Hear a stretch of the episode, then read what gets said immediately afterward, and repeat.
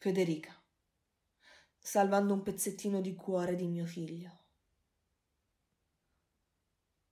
Sono le due di notte. Piove.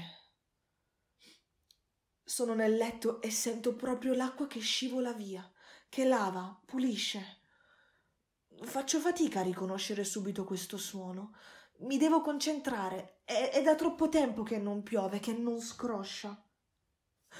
Appena metto tutto a fuoco sobbalzo. È fuori, appeso in balcone, tutto colorato, ricco di amore.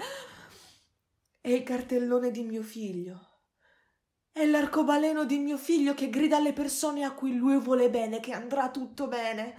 E io non posso infrangere questo pensiero così bello. Chissà se si rovina se lo lascio fuori, penso. Il rumore è incessante. Io mi alzo, vado in sala, accendo le luci, alzo le serrande, apro la finestra, piove.